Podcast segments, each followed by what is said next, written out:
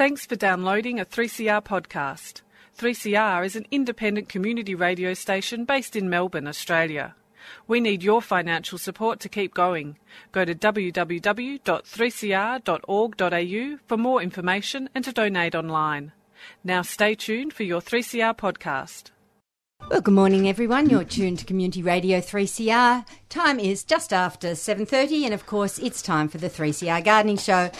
My name's Pam Vardy, and in the studio this morning we have AB Bishop. Morning, AB. Oh, good morning, Pam. Good morning, listeners. Lovely to be here. Uh, John Arnott, who's Director of Horticulture at. Uh, now I see we've got a new name, John. Royal Botanic Gardens, Victoria. Victoria, which Yep. covers Melbourne and Cranbourne. and Cranbourne and the Plant Sciences branch. ah, And and our urban, um, the Australian Centre for Urban Ecology, right. which is also a branch of the um, Royal Botanic Gardens Victoria. Okay. Yeah. That Yes. sounds like something we're going to have to discuss today. Yeah, indeed. Absolutely. Good. And also, I'm delighted that we have Loretta Childs back in the studio. Morning, Loretta. Good morning, everyone in here and everyone out there. Okay, well, let's let's have a chat about um, Botanic Gardens Victoria because Sure. it, it is a big move, isn't it, to put it all under the one umbrella?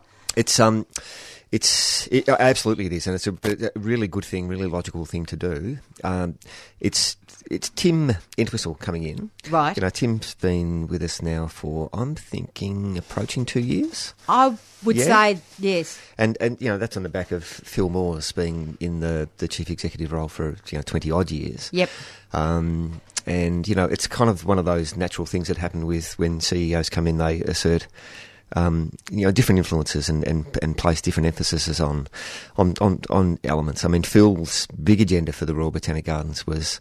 Um, well, the Cranbourne Gardens was, was you know that was the really big thing. Open, opening up the Australian Garden at Cranbourne was, you know, Phil's um, legacy project. Oh yes. Um, Tim, um, uh, Tim, we've we've re- refreshed our vision, our mission, our values. Um, you know, we ha- and we have a very very. Uh, um, well, it's the same, same but different. You know, it, we, we're not throwing out the baby with the bathwater because you know Phil was such a great chief executive and director, but um, you know Tim's come come in with a fresher, um, you know, vi- uh, vision and mission. the, the, our, our vision's good. Um, it's a statement that says that life is sustained and enriched by plants, which is a nice statement. Quite broad. Yes. Quite broad. Yep. Our mission is a cracker. Um, every interaction that you have with the Royal Botanic Gardens of Victoria will e- enhance your appreciation and understanding of plants. Wow. Now, how's that for a, an agenda for a botanic garden? So, if you have an interaction with the Royal Botanic Gardens of Victoria, be it me as the manager of horticulture or someone at the shop or someone at the cafe, that there's an opportunity there to enhance people's appreciation, understanding, knowledge of plants, plant increase plant literacy. Oh, I'm, it's so true, isn't it? I mean, either the Botanic Gardens in Melbourne or Cranbourne are both so stunning. We had international visitors staying with us for a while, and one of the things I suggested on their itinerary is to go for a ride around the Botanic Gardens. Nice. And they did, and they spent quite a few hours there. Neither of them are horticulturalists, but boy, did they come back raving about it. Yeah, fantastic. Yeah, so They, they really enjoyed themselves. And so I think anybody that goes is going to be touched by plants, aren't Yeah, they? Indeed, indeed. But we've we've kind of embedded that into our philosophy. Um, that it might just not happen by chance; it'll happen because, um, you know, we're we're uh, eh, eh, almost a little bit idealistic. Like we've got an agenda at, at the Royal Botanic Gardens. Um, Victoria Cranbourne Gardens that we can increase the appropriate use of Australian native plants in urban landscapes. So that's that's that's kind of the, that's our byline, if you like, is you know increasing the appropriate use of of native plants in people's gardens. That's a, that's another really terrific agenda. But the move to Victoria was um, um, it was a little bit about the confusion of. Uh, the, the two site thing, the Melbourne Gardens and the Cranbourne Gardens. But the Royal Botanic Gardens Victoria Cranbourne Gardens kind of fits nicely. And it, it also speaks to the role of the Botanic Gardens, Royal Botanic Gardens Victoria, in supporting regional botanic gardens across the state. And, you know, I've said on the show a number of times that we have this wonderful depth uh, and diversity of regional botanic gardens in Victoria. And they're not all managed by the Royal Botanic Gardens Victoria at all, but certainly supported through um, really active participation in the Botanic Gardens network. Um, so what we're, what- I mean, really great botanic gardens are botanic gardens that form hubs you know, community hubs, social hubs, horticultural hubs, Yep. environmental hubs. Yep. Um, so you know, the whole Victoria thing is, is about being the um, the the hub for regional botanic gardens and and for plants.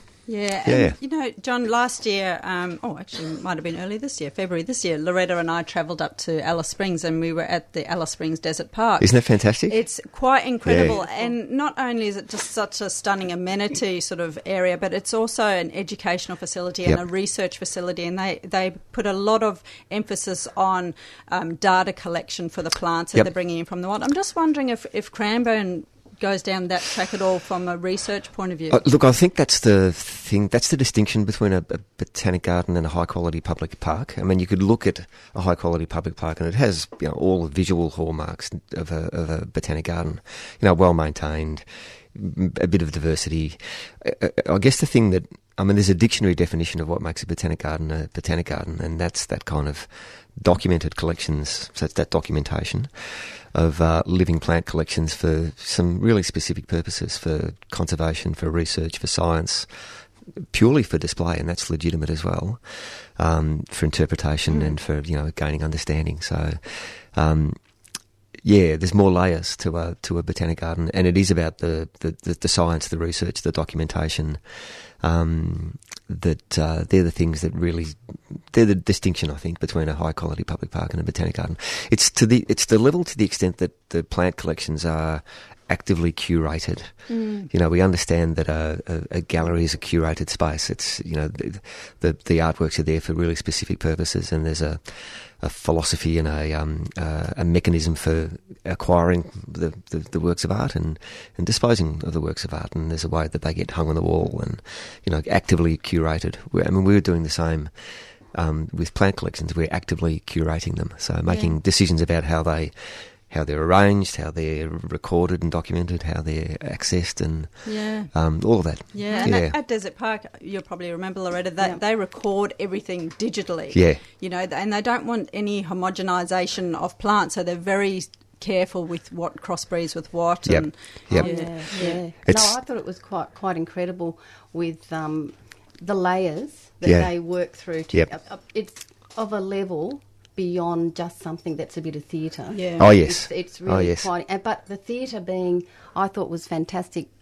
When you go into that movie theatre, Isn't and, that and I mean, amazing? If, if anyone, wherever they come from, isn't just blown away Oh, yeah, by, yeah. let me out of here, I've just got to go. I mean, AB and I sat there weeping. it was just three of us, you know, was- Gary from Desert Park, and we're going, oh my God. Was- we had to get out of there. So what the, the experience that we're talking about is with, you sit in a, a theaterette and there's you know it's kind of a documentary about the West MacDonnell Ranges and the deserts of Australia, and at the end of the show the screen parts and what and there's a window behind the screen and what you're doing is you're looking out onto the onto the actual West MacDonnell Ranges. Yeah, so It's what a- was in the film is suddenly right there in front of you. So you're transported from this documentary, Yeah. which you've been, you know, taken away by for half an hour and ensconced in the world of, of native plants and deserts and everything, and then this enormous curtain Well, opens. it's like and- it's, if you if anyone goes to the drive-in, it's the Yeah. size of a drive-in. Yeah, that's right. window. That's Yeah. how big it and is. they've, It's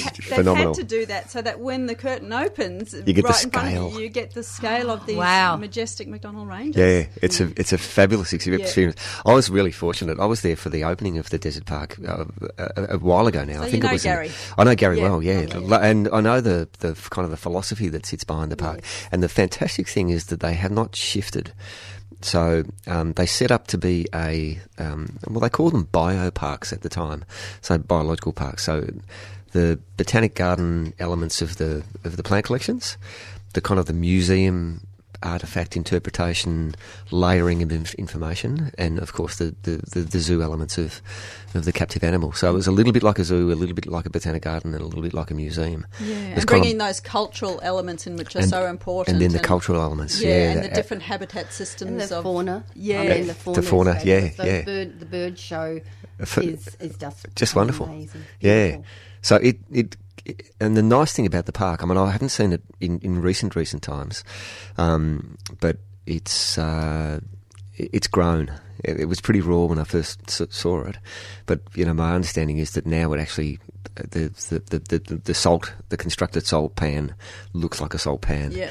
and and the forest systems look like forest systems, and the mulga woodlands look like mulga woodlands, and they've done a fantastic job of um, kind of reinterpreting, Yeah, reconstructing those ecosystems. One of the things that really struck me in the park was, um, or in Alice Springs generally, was the desert, uh, the um, what are the, the desert rivers Yes. Yeah. with the you know hundred year old eucalyptus camen- camaldulensis. Camaldulensis, yeah. And um, as Gary was saying, you know, it takes hundred years to get a hundred year old um, red gum. So that what they've done is they've planted a huge swathe of them, and then over time they'll slowly They'll thin, thin, them yeah, out and, yeah. and, and select the, the best varieties. Because that kind of, kind of happens in nature, doesn't it? After floods, flood events, you'll get this hundreds of thousands of seedlings that in 100 or 150 or two years, 100, a couple of hundred years, there might only be two of them left. Yeah, yeah, Yeah, yeah, yeah. And what I loved about it also, and I was talking to a couple of horticulturalists earlier in the week, is that in uh, in the amenity garden section, which is around the information centre, everything's you know pruned and looked after beautifully. But in the main section. Um, they throw they don't bother taking in secateurs you know plants get pruned with boots and gum you know Yeah. branches get ripped out of trees just because they want that really wild natural look Yes. Well, that's I mean that's the art of, of zoo horticulture um, is to make things look as natural as they possibly can. Um, it's uh, it's a really interesting style of horticulture, zoo horticulture. Yeah. Um, and again, I was fortunate to be there at the kind of the start of this this this trend for you know zoos doing naturalistic enclosures. Um, the Alice Springs Desert Park took it to, took it to a whole new level. yeah have you been there recently Uh, no, it's probably um, oh, it's within the last ten years, but not in the, within Yeah. the last couple. Yeah, Yeah. yeah. And once again, the dedication. I mean, Gary's his integrity is of a level that you is Unquestionable. You, you can't question it. No. He's Yeah. Thirty years on, and he's just as dedicated as he was when he first took it on. Yeah, which Yeah.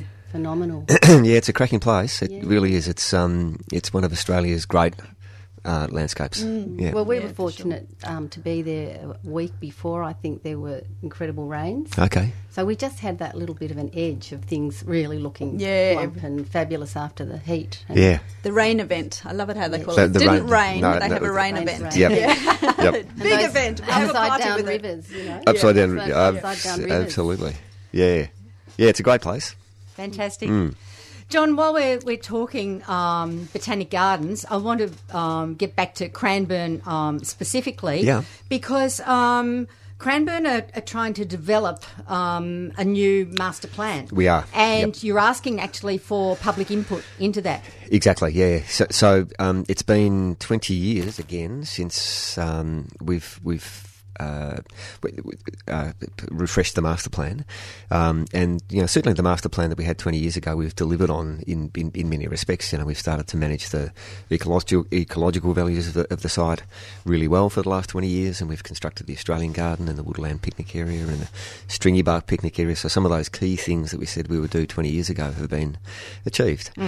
Um, so what we're doing now is uh, is um, we're pinning a new master plan. So we're saying, okay, well, all, all of that's been completed. What does the next 5, 10, 15 years look like at the Royal Botanic Gardens, Cranbourne? So, uh, and, and to that end, we're really, really interested in, in, in a community consultation. We've um, engaged a company called, excuse me, Bang the Table. which I think is a great plant, uh, great plant name, great company name, um, and they're running an online uh, community consultation process.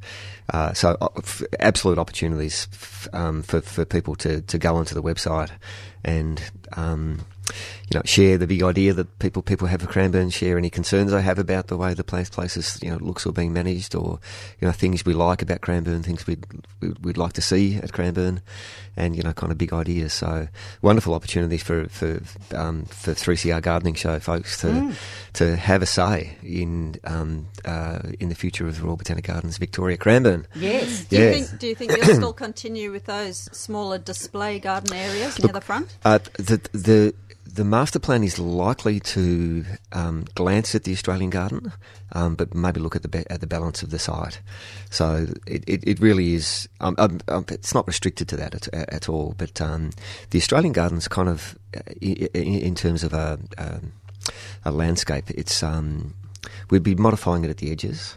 Um, because the Taylor Cullity Lethlean design is just so strong Mm. that that you know that, that has to be honoured into the into the future. Yes. Um, the master plan is um, so, so, so it's not it's not that's right Incorporating the whole thing as, as one I- exactly unique so area. It's, so it's not exclusive, Yeah. and, and there's certainly opportunities for people to have as, have make comments about the Australian Garden, certainly. Mm. Um, but it's it really is what happens to the rest of the site here, access, and you know we're we're about to get um, uh, Botanic Ridge, which is a, a new suburb, which will basically um, occupy that the whole southern boundary of the of the of the site. Okay. So within the next 15 years, the RBG Cranbourne will be, you know, pretty much ringed by suburbs. Um, in that, there's all sorts of challenges, but there's all sorts of opportunities as well to actually connect with a, a, a, a, an emerging community at, at, at our boundaries. So, you know, the master plan will consider things like do we need second and third entrances? Do we need to build on, on existing you know, children's playgrounds and um, you know what Car parking. uh, car parking and, and, and vehicle circulation Yes. and, and those types of things. Yes. Um, all of those, all of those things, and there's a really interesting tension between developing the site further and, and managing it for its biodiversity values. Yes. Um, because it's a very special site for biodiversity values. You know, over 20 species of native mammals on site. Um, What's you know, the area, John? uh, it's nearly a thousand ac- acres, so 360 hectares. So it's a big, big site. Um, it's a So how much of that's developed at this stage? 15 hectares of, of, Okay. of that is the Australian garden. Gee. Yeah. Yeah. Um, uh, the master plan, of course, the master plan will say the conservation zone needs to be managed for its conservation values, and I'm sure there'll be a, a whole range of ecological restoration prompts and activities which will be happening. You know, perhaps getting a net gain in terms of um, uh, biodiversity conservation on site. Um, but you know, all sorts of ideas are, are coming through. Some of them are a bit wacky. Um, some of them Well, are really. you'd expect that, really, wouldn't you? Yeah, yeah, absolutely. Yeah. That's but th- this is not the time for it to be constrained by. Absolutely. No, by- by I mean, wacky you want people to think beyond the square. Don't Absolutely? Yes, yeah, absolutely. creative, So yeah. you know, so ideas like um, why don't we have a s- botanic gardens have struggled to engage with youth. Um, it's kind of the we get them as little kids and we get them as older people, and you know, get them. Uh, we we get them. That's how so we engage actively with, um, with with little kids, and we engage acti- act- actively with you know y- young adults and people that are building houses, and you know we're not quite the McDonald, but we're not quite the McDonald's cradle to grave. No, and, right. and and we could be, but there's a whole like youth are really difficult to engage in. Um, uh, in botanic gardens, so you know, this thought about having a, a skate park in there, or a or a, uh, a an area which is uh, um, going to um, attract fifteen and sixteen year old um, youth who are interested in skating I love potentially. that. Yeah, I, I I think it's okay. that. Yeah, No, I Yeah, think, it's that's okay. invite the enemy. yeah. I mean, it's obvious, isn't it? Because that's that's how you get people. Yeah. You invite the enemy, and then they sort of surrender as as they're sort of engaging. It's. it's I always think with skate parks, they always put in very out of the way Yeah, places rather than being engaged with the local community. And I Yep. think that some of these kids are so talented. Like, I want to sit there and watch them, I want to photograph them. You know, I think, you know, have it close by so they can show off and people can see their skills. Well, the skate park in Alexandra Gardens, you know, the big skate park in Al- it's it's quite incredible. Yeah. it's incredible, and the, the like the skill, but you know, it's also um, you know we know that we've got a, a um, that kind of uh, screen uh, obsession with, with, with youth. I mean, skate parks are a really active physical thing, and you know, botanic gardens are about um, encouraging nature play and encouraging people to get out of doors and encouraging people to be active. Um, so, you know, I wouldn't rule that out, uh, the, the skate park idea, but they're, they're the kind of things which are coming in. Yes. There's sort of kind of left of centre ideas. You know, let's talk about a cafe or eco village or um, you know glamping facilities and Oh, right. all of those ideas are starting to are starting to come through. Some of them even said a golf course down on our southern southern boundary. I don't think that'll get up. Well, No. As long as the car park isn't sort of taking precedent over it, you know. From a faunal point of view, it's a little bit disappointing that the whole park's going to be ringed. And I'm just hoping that there's some habitat corridors still lingering. There are. We've been at the table with the Growth Area Authority for a long time. Uh, Chris and Chris Russell and Jill Burness, Yep. our landscape planner and director. Um, and uh, there are there's a couple of there's at least two, but uh, active biolinks, sort of radial biolinks away from the site. Um, so we're not going to quite be landlocked, um, but still um, in- increasingly will become an island. Um, but an island which has got you know porous boundaries to a point. Yeah, because Yeah. you have. Is it a rare bandicoot? There's a southern, southern big Yeah. big population of southern brown Yeah, bandicoots, and it's the biggest, robustest um, population around. Um, and ideally, there's habitat connectivity with bandicoots, which are outside our boundary. Otherwise, you get all sorts of issues with inbreeding. And, Oh, yes. Yeah, it becomes a captive population. Yep. Um, which which is no good. Yep. You know, you need to actually actively manage that. So, our boundaries will remain porous, um, but there are some challenges with uh, urban development at our doorstep. Yeah.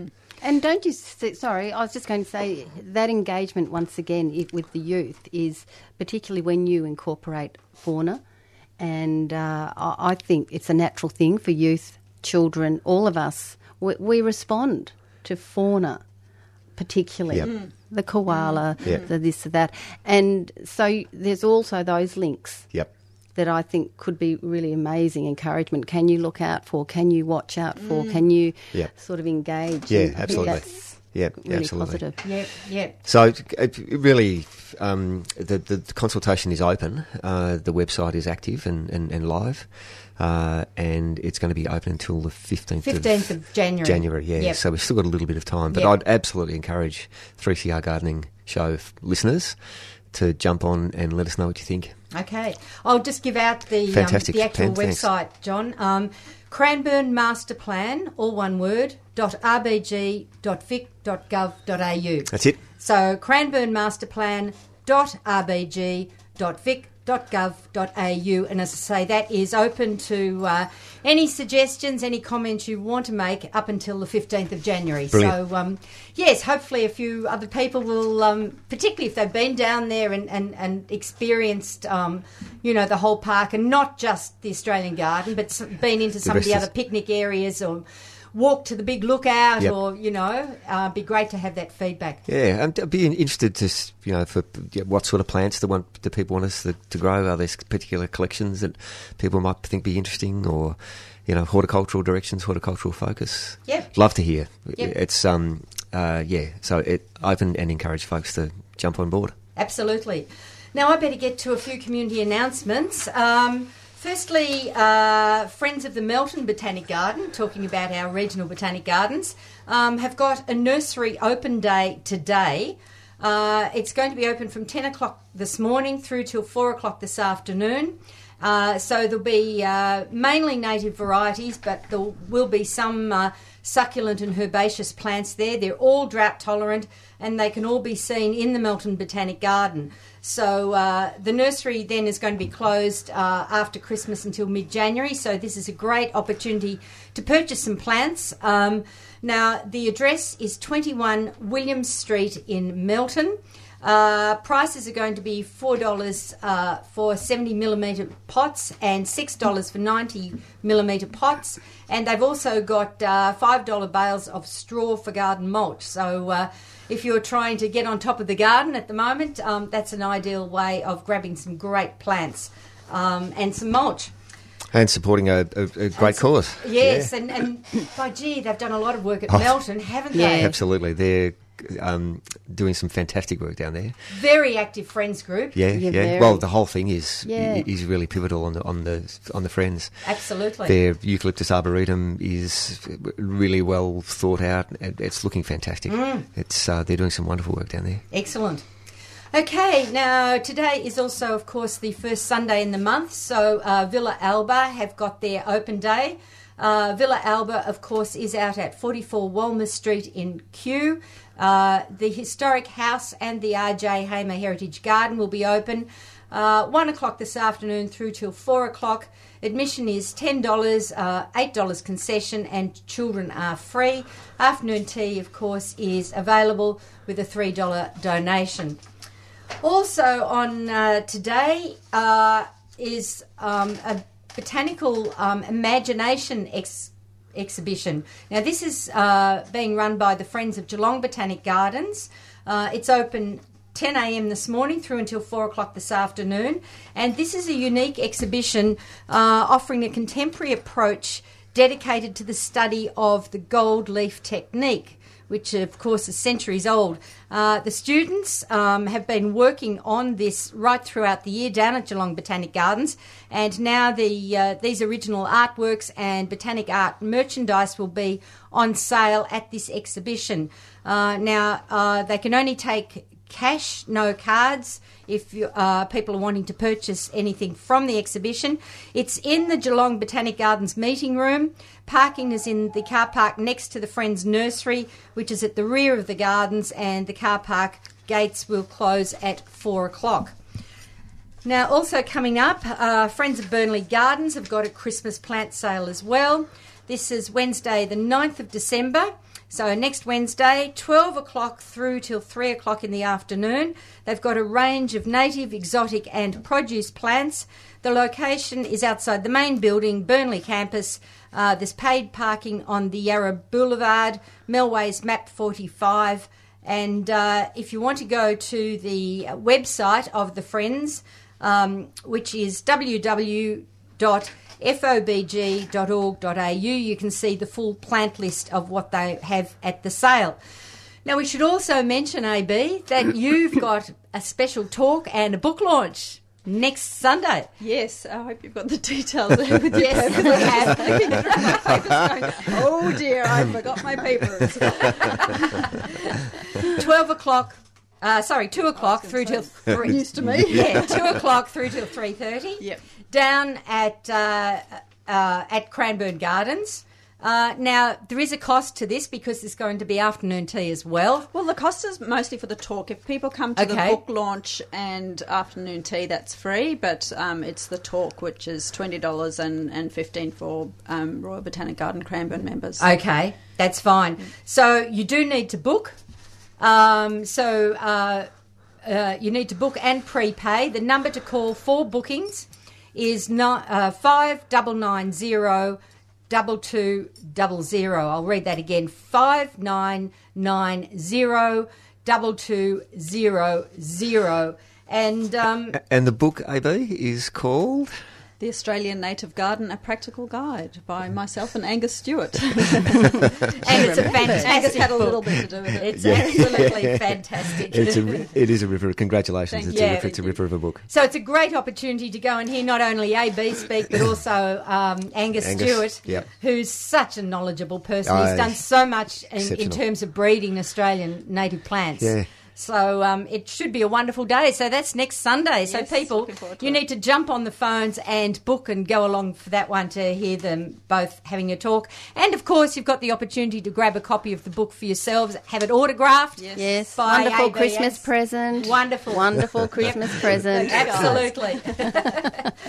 okay. Well, uh, before we go to our callers, which we must do, um, I should mention that. Um, Following on from our gardening show radiothon, which we have in every June, of course, to raise funny for money for 3CR and in, in particular the gardening show, um, we still do have some product here, some gardening product. Now, um, the station are trying to renovate the building here over the Christmas holidays. So, um, what a leftover product we have, uh, the station have decided um, this uh, is going to be given away free to anyone who's involved with community gardens. So, Fantastic. people listening out there, if you um, are part of a community garden somewhere around Melbourne, if you'd like to come in and grab some of that product, feel free to do that. Um, you can come in today while we're here on air, or you can come in during the week.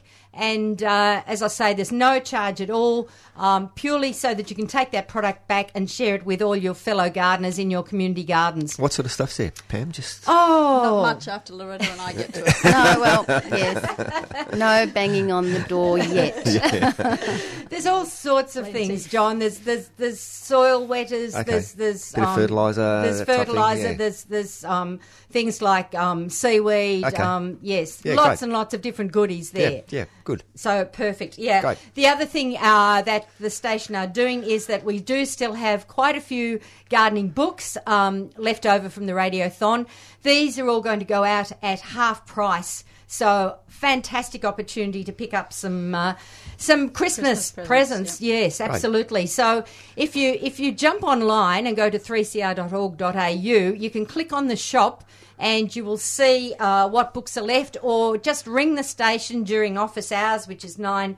419 8377 and the staff can take you through that or else come down to the station 21 Smith Street in Fitzroy just up from Victoria Parade and um, you can ask to be shown all the books and you can you can have a good look at all of them and grab a few for yourself. Have a browse, yeah. yeah excellent all right, it's more than time we invited our listeners to join us. If you'd like to ask a gardening question this morning, do give us a call, particularly if you want to discuss um, Australian native plants this morning. We've got some wonderful experts here in the studio this morning. We've got John Arnott, uh, we've got uh, Loretta Childs, who, of course, is a landscape designer.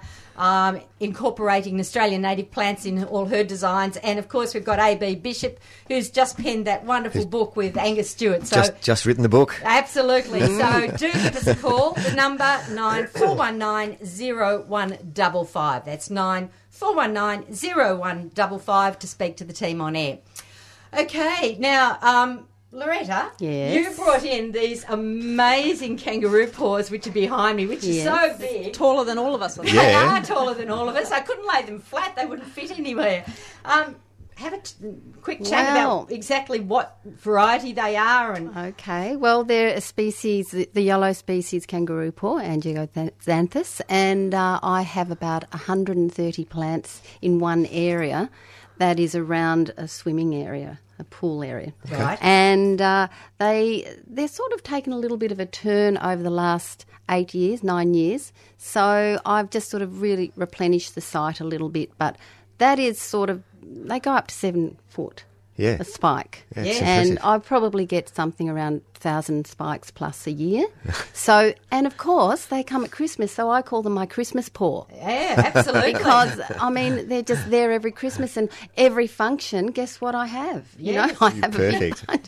Armfuls of these huge. They're huge. Well, Yeah, they are, aren't they? Yeah, and they re- and I really haven't. I was too lazy this morning at six o'clock, and I didn't go right down to. What's very naughty, but you know, right Didn't down, go to, the down to the base. base, yeah. But uh, so they are even taller, and they're just a wonderful thing. I just get the greatest joy once again, you know, in the garden, giving these every year, and it's at Christmas. Loretta, when you say you've got multiple plantings of these, is it, is it the same cultivar, the same colour all the way through, which is It nice? is. It is. Yeah. I'm, I'm a I'm Yeah. a great believer in mass planting, Yep. and uh, I also I was, I was showing Pam earlier this morning just a little corner of, of that garden, and a little just there's the Hymenosporum, the um, frangipani, native frangipani, some carex, a little variegated form.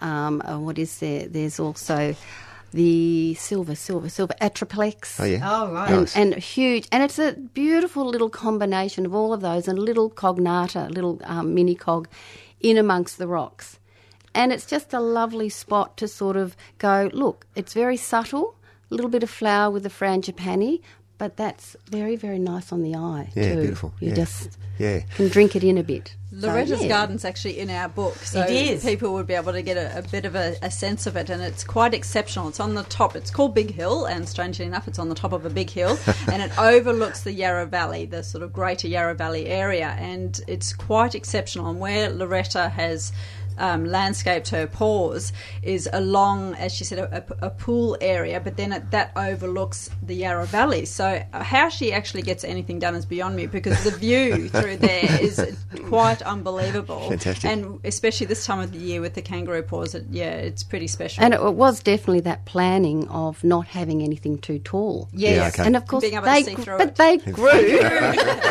like seven foot, but you can still see through them, which is wonderful. Yeah. And I suppose an important thing to mention is that um, garden bed is built up uh, probably about a metre or more off a slope and it's retained because it's about the drainage as I Yeah, think Yes. we all know with the kangaroo paw. And everyone you know people ring up and say oh you know my kangaroo paw they just sort of do nothing. And it's they don't like that really hard yellow clay that mm. will not drain. Mm-hmm. So this- Now, kangaroo paws originally got a bit of a bad name because a lot of them were very susceptible to um, a particular disease. I think mm. that's That's been bred out quite a lot, hasn't it, AB? Oh well, I think they are still working on on Yeah. that, and it's the Manglesii variety, which is or species, I should say, which is um, more prone to that. That that's the shorter growing kangaroo paw, Yeah. whereas the Flavidus is much more robust. Would Yeah. you agree with oh, that? John? absolutely. Yeah, yeah, yeah, for sure. Yes. Yep.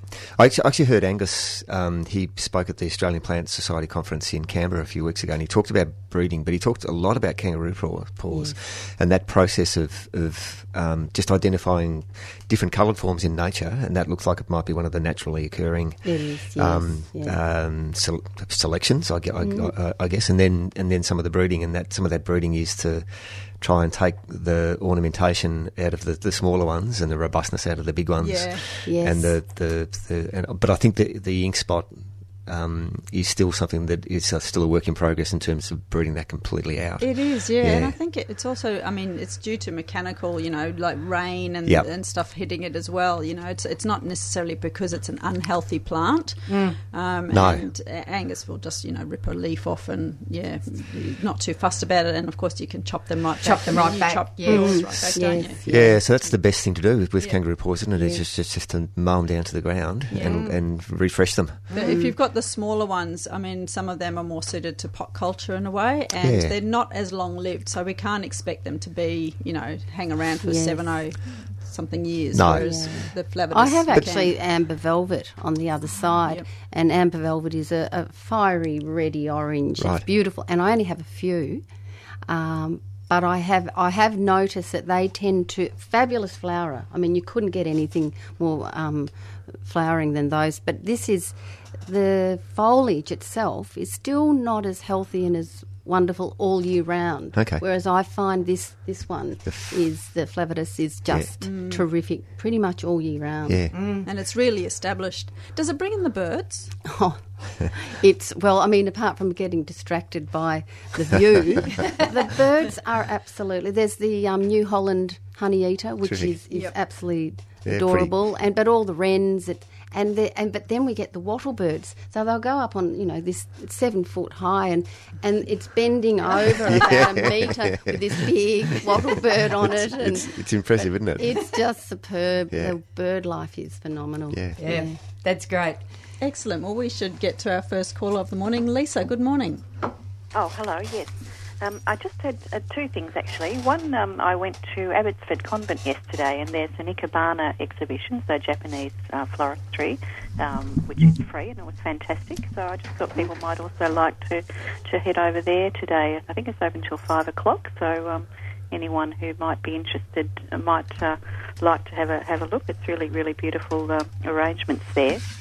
Um, the other thing was um, I had a question about bulbs. Um, last year I put uh, a lot of my bulbs from pots back into the ground, which hadn't done that well. Um, but very disappointed, not a single daffodil, not a single jonquil came up. Um, what do you suggest? Well, I'm- I'm just wondering if they've just gone to gone into a bit of transplant shock, um, and they just need time to re-establish back in the or in the ground from the pot. Um, did you do anything specific with them?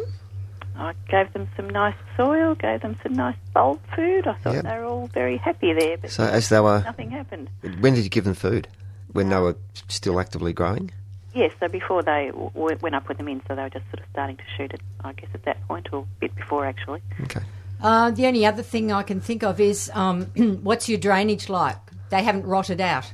No, it's pretty dry, the bed that they're in. Um, it's quite sandy sort of soil here, really. So Oh, okay, so it's draining fairly freely. I'd say the most important thing from here on is for next year is just to definitely leave that foliage on so that the bulb can Regenerate. recoup and regenerate and Yep. get, get some food, so to speak, Yep. down into that bulb for next year. Yeah, I'd say, Lisa, it might just be settling in. Do you think? Yes, I was disappointed because not not a single not a single flower came up. Did you? From- But you got the foliage, obviously. Yes, yes, just yes. yeah, yeah. I, I'd say, oh, well, hopefully, fingers crossed, you'll have to ring us and let us know if you if you had them next season. But there's enough light and things like that? Um, possibly a little bit shady there. Yeah, that could account for a little bit of it, yeah. They do like, you know, a pretty Good sunny strong light, position. yeah. Yes, and uh, apart from that, um, the feeding for next uh, for the next season. When would you do that? Then just before they or when they start sprouting? Well, yes, because that's when they're they're actively starting to grow, and that's when they can take it up. But I wouldn't overdo the feed. No, I No. definitely wouldn't overdo it. I mean, they're tough, and I mean, bulbs are as tough as Yeah. they come, aren't Yeah, they? And, yeah. and I mean, that natural feed through that, oh, the going off foli- foliage, Yep. um, is is you know that's adequate. Yes. that's right. It's putting energy back into next year's bowl. I mean, if you're going to give them too much nitrogen, they're going to put all that energy just into the green growth. foliage, and Yep. you won't get your plants, your, your flowers. So, So maybe just ease back a little on the Yes, feeding, I'd ease back a and bit. if you can increase the the, the the light, that would be And, and Lisa, Could be a also, um, you know, an application of uh, seaweed wouldn't hurt because that does uh, help with the with the root growth. So Um, seaweed. um, yeah, uh, uh, some- liquid seaweed. Yeah, liquid yeah. seaweed. Right. Okay. Well, I'll, I'll give that a go. Yes, I, I was quite disappointed. I thought they were going to be very happy, but uh, nothing, uh, nothing eventuated. Oh, well, well, just- you still, you still have them, so hang in there. yeah. Yeah. Right. Thank you. Thanks, Lisa. okay, bye bye. That number again, if you'd like to join us this morning, we'd love to hear from you. Nine four one nine zero one double five. Nine four one nine zero one double five. We've got John Arnott, AB Bishop, and Loretta Childs in the studio this morning, so we'd love to hear from you. All right. Um, now you went on a little trip. I did, I did, and that's the show gone. I'm afraid I'm going to be talking about it for the rest of the show. I'm um, about to write a story on the um, Royal Mail Hotel Dunkeld. kitchen Dunkeld. garden. Their kitchen Awesome. garden. Have you seen it, John? I have. Isn't it exceptional? It's i awesome. Yeah, it's um, over Fantastic. an over an acre. They use uh, eighty percent of their kitchen produce is, is is taken from the garden. Yeah. Um, they've um, since uh, their head gardener Michelle Shanahan has been there. She's been there for about four years now. Um, she's introduced this bio-intensive. Um, sort of agricultural method because when she first arrived there, the soil was pretty poor. There were Okay. no earthworms through it, and um, obviously in veggie garden, you want as many earthworms as you can. Yep. And um, so this this bio-intensive um, method is all about um, pretty much the least amount of work and um, trying to get the most amount of veggies from the least amount of space Okay. and um, incorporating a closed loop system so that everything that is used in the kitchen um, or vegetable waste Yeah. and that sort of thing comes back into the garden in some form or another. Through worm farms or composts? No, or? well, she um, they don't have worm farms, but what they do is they have, they've got a um, cold composting system. So Okay. they have three bays, you know, from you know initial compost through to ready to go on the garden. Yep. Um, and that's incorporated. She doesn't dig. Uh, Michelle doesn't dig the garden over. Okay. She's found that you know encouraging those mycelium threads Yeah, is you know is really improving the health of the plants. Um, so she might give it a, a slight light fork over just to Sure. bring a little bit of air into the soil. Um, for her pest method, she's got ducks, which is quite quite exceptional. And I spent quite a bit of time running around trying to take photos of these ducks who were insistent on getting as far away from me as possible. that was pretty cute. And but you know they don't do the same damage, of course, as hens do. Yeah. You know, so they'll just go in and they'll burrow their little beaks under the straw to get slugs and snails and that sort of thing. And um, yeah, so she uses that. But the the amount of produce that they've got in this garden is quite exceptional. I think there's over 700 you know types of plants that she's growing for the kitchen. Fantastic. And um, they've expanded to the point where, um, because in in the kitchen, um, their executive chef Robin Wickens, he um, obviously they need a lot of carrots, a lot of um, potatoes, onions, those real staples, and they need them sort of year round. So they've had to go outside the main garden area, and the, basically the the kitchen garden area is taking over. There's kitchen gardens and orchards and whatnot dotted all over the place, which is quite exceptional. And um, everything is treated the same. You know, everyone, everything has the compost added to it. She uses Brilliant. seaweed, um, doesn't use any pesticides whatsoever. Brilliant. Um, and the produce is so so healthy. Yeah. It's yeah, it's just wonderful. And um, I was also treated to. Um, a meal there, and boy, oh boy, I've never eaten fine dining before, and these meals just blow your mind. You know, this tiny little blob on a plate, it was just absolutely bursting with flavour. Yeah, it's and crazy, to know that you were there, you you know, you know exactly Yes. where the produce has come from, and all of a sudden it's there on your plate in this, you know, two chef's hat restaurant is just pretty exceptional what they do, and because it's all like it really is a seasonal restaurant, you know. And I think um, some of the chefs, you know, maybe initially were like, oh, you know, people they want tomatoes for breakfast. We've got to give them the tomatoes, and and so I think they do give them tomatoes for breakfast because people want tomatoes for breakfast. But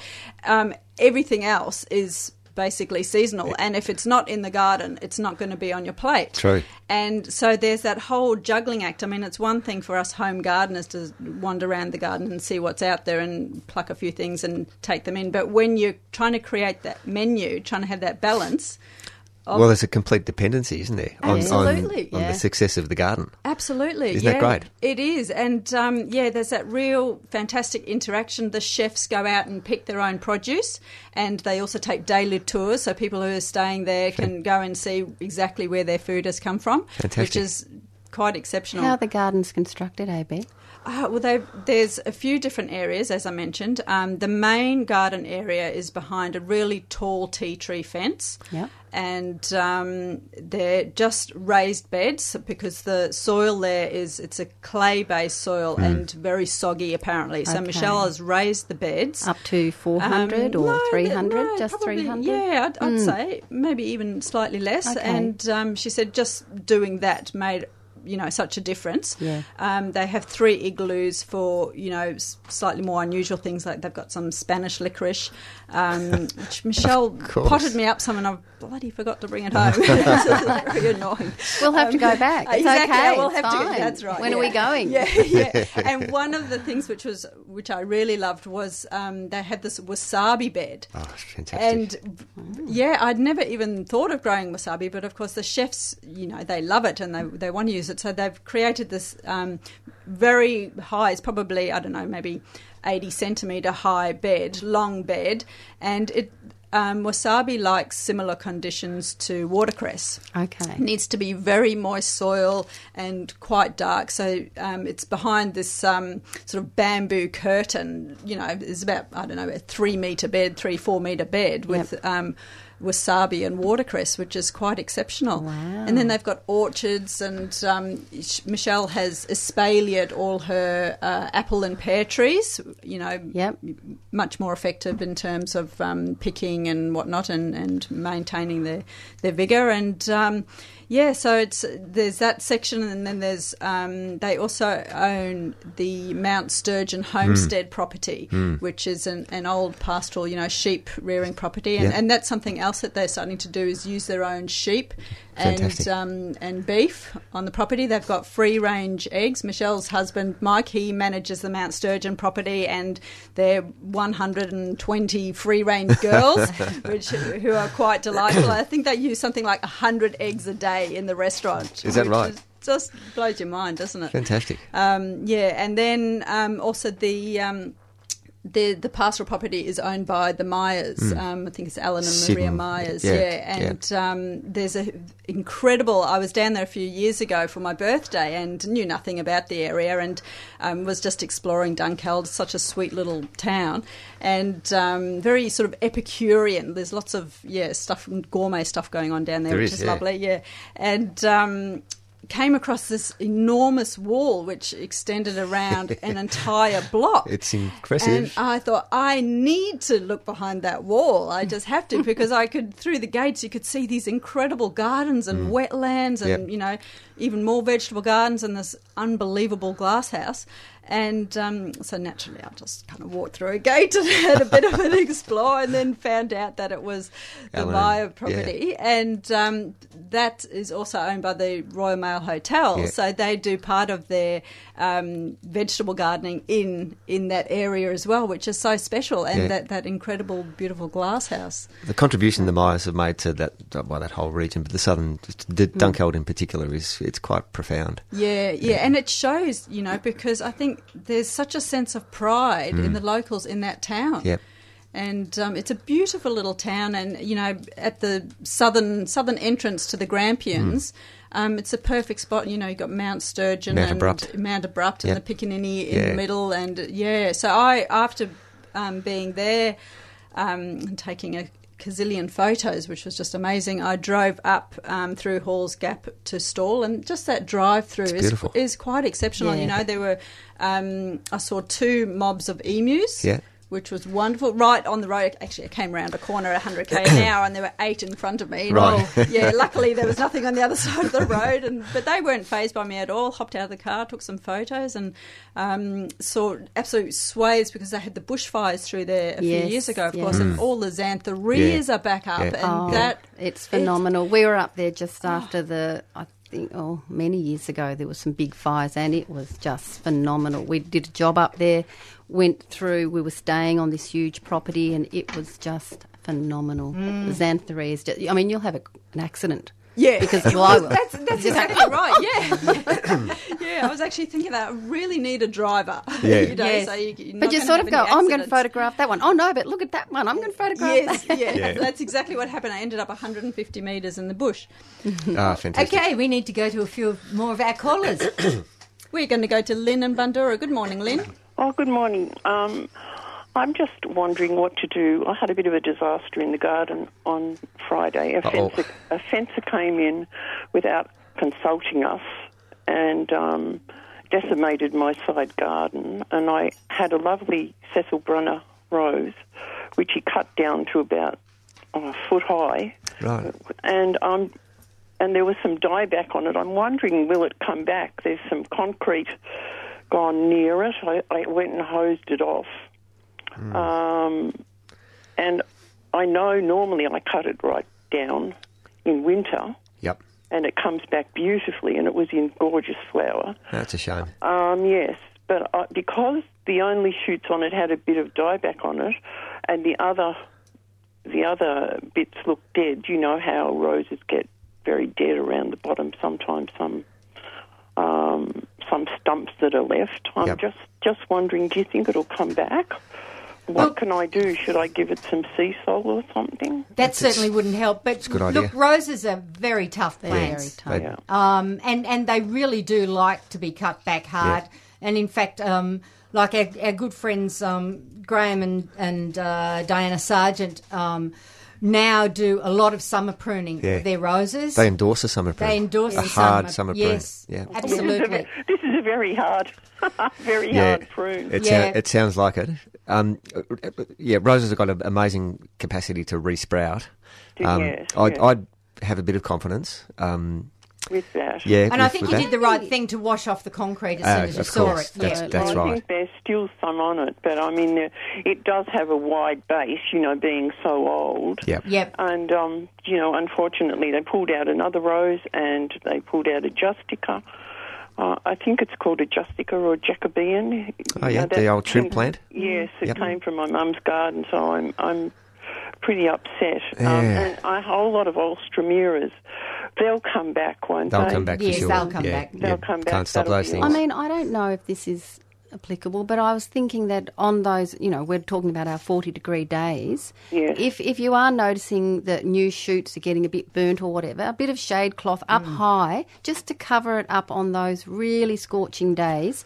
Keep it watered, a little bit of sea salt, but I think ultimately you've really got to nurse it perhaps a little bit through the summer, even though it is very tough. It is Yeah. unfortunate that it's as tough as it is. Yeah, because the, any, as you say, any of those new shoots coming It's- through are going to be be- very susceptible. Sure. Yes. Yeah. But that's that'd be a nice situation to have, wouldn't it? Is to, you're dealing with the new growth and and, Absolutely. and, and, and, Yes, and tending yes. it. That'd be Yeah. look. Be confident. I think. Uh, Yeah. I think sea salt's a really nice idea. Yep. Um, Okay. and listen, uh, I, I had another question too. I've got a lot of raspberries, and my nephew wants some. When's the best time to um, transplant them? Divide them up. Pardon? Uh, well, I wouldn't be doing it now. No. No. No. No, no. So I'd, I'd Late do it. autumn, Yes. early Okay. winter. Yes. okay then. Thank you very much. Okay. Thanks, No worries. Bye. Bye. And uh, we right. Next up, we're going to Margaret, who's in Altona. You there, Margaret? Oh, hello. Yes, yes. Yes. Good morning. I um, have a very frustrating cherry tree, which I, I've had in a pot for about four years, I guess. And uh, my problem is that in the last, well, actually, last three seasons, it's flowered beautifully, and but it doesn't set any fruit. And this year I thought, well, this is the year I tried my best to, you know, keep keep up the water and fertilise it. A beautiful show of flowers, but about two cherries set, and now they've fallen off. So, what can I do to help it to set fruit? It's a Stella cherry, which I understand is self-fertilising. Right. Um, does it have to remain in the pot? No, it doesn't. I'm just wondering now: is it would it be better out in the garden? I think it would be. It, it's that fluctuate. Even if you're really careful with the watering, you are going to get fluctuating levels of soil moisture. Yes. And and look, it could be contributing to that. Um, you know, stability is always good with things like cherries. Um, and um, cherries grow rather large. I mean, do, Yeah. do many people have them in pots? I've actually never seen a cherry in a pot before. I think there'd be potential issues with them being in a Mm. Yeah. pot unless it's in a very large container. Yeah. Particularly if Yeah. it's now been there for um, a few years. Yeah. I'd, I'd be I'd be getting it into the ground, but I I certainly wouldn't be doing it while we've got this hot weather No, coming. no. So I think you're just going to have to Ride um, it out this summer. nurture it. Write it out exactly. Just watch your watering. Make sure that um, that it hasn't gone hydrophobic in the pot. You know the Mm. soil. Yeah, maybe give it a soak if you can. Yes, Yeah. yes. Sit it in, sit it in a, a, a trough or something, and really give it a good soak. Um, and then come autumn time, I'd, I'd um, you know prepare a good site and get it out in the ground. Okay, look, thank you. That's you're confirming what I really thought I needed to do with it. It's in about a 20-inch pot. Okay, and so it's Right. a uh, it's enough pot. not hydrophobic. Okay, It's got good. beautiful leaves. Yep. the Yeah. foliage is absolutely beautiful, but it's just you know it's not setting the fruit. And I They just, are also yeah. they're vigorous growers, so I mean, twenty centimetre pot is not going to be uh, there for long. It, No. it won't be It's fi- a finite amount of resources, Yeah, isn't it, it in a is, pot? yeah. That's right. Okay, it sounds as though we've um, next autumn we've got a job. Dig a Yeah, hole. dig I've it- dig it- always dig a big a hole. cherry tree. I've got you know I- I've got lemons and limes in pots, and they're doing quite well. And um, but you know I thought when it flowered so well, this will be it. I'll have this massive cherries for my family at Christmas, and all frustration. Never anyway, mind. look, I'll, I'll do that, and Okay. I'll just look after it, and then in the autumn time we'll transplant it. I've got a spot where uh, something is a big japonica has just been taken out, so I've, I'll put it near that area. Okay, perfect. Dig in some some good, you know, mulch, some manure. Prepare your spot. Yes. Yes. Well, we've got some chickens, so uh, you know they do a good job with it too. Ah, good. Excellent, excellent. Oh, so look, thanks very much. Um, Okay, then. I love listening to your show. It's, Oh, it's good. great. Okay. Uh, Bye now. Thank you. Goodbye. And uh, next up we have Jeff. Good morning, Jeff. Morning, Jeff. Uh, oh, morning, morning. Sorry, everyone at 3CR. Great, great to hear you.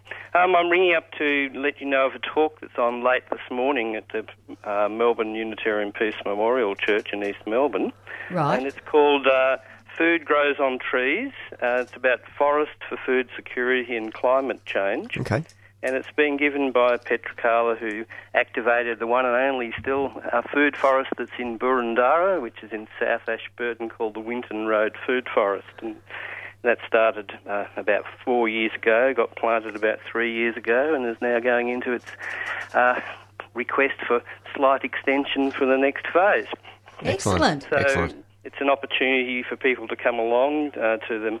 Uh, to it's 110 Grey Street, East Melbourne. Mm-hmm. Uh, it's the same church that Ralph Knight, who does the uh, All right. who does the steam radio on Saturday afternoon, that he goes along to. So he's he and Tojo are normally there in case anyone uh, knows them as well. Okay. But it's uh, What time, Jeff? at 11 a.m. at the service start. It's part of a service, uh, Yep. but it's pretty open.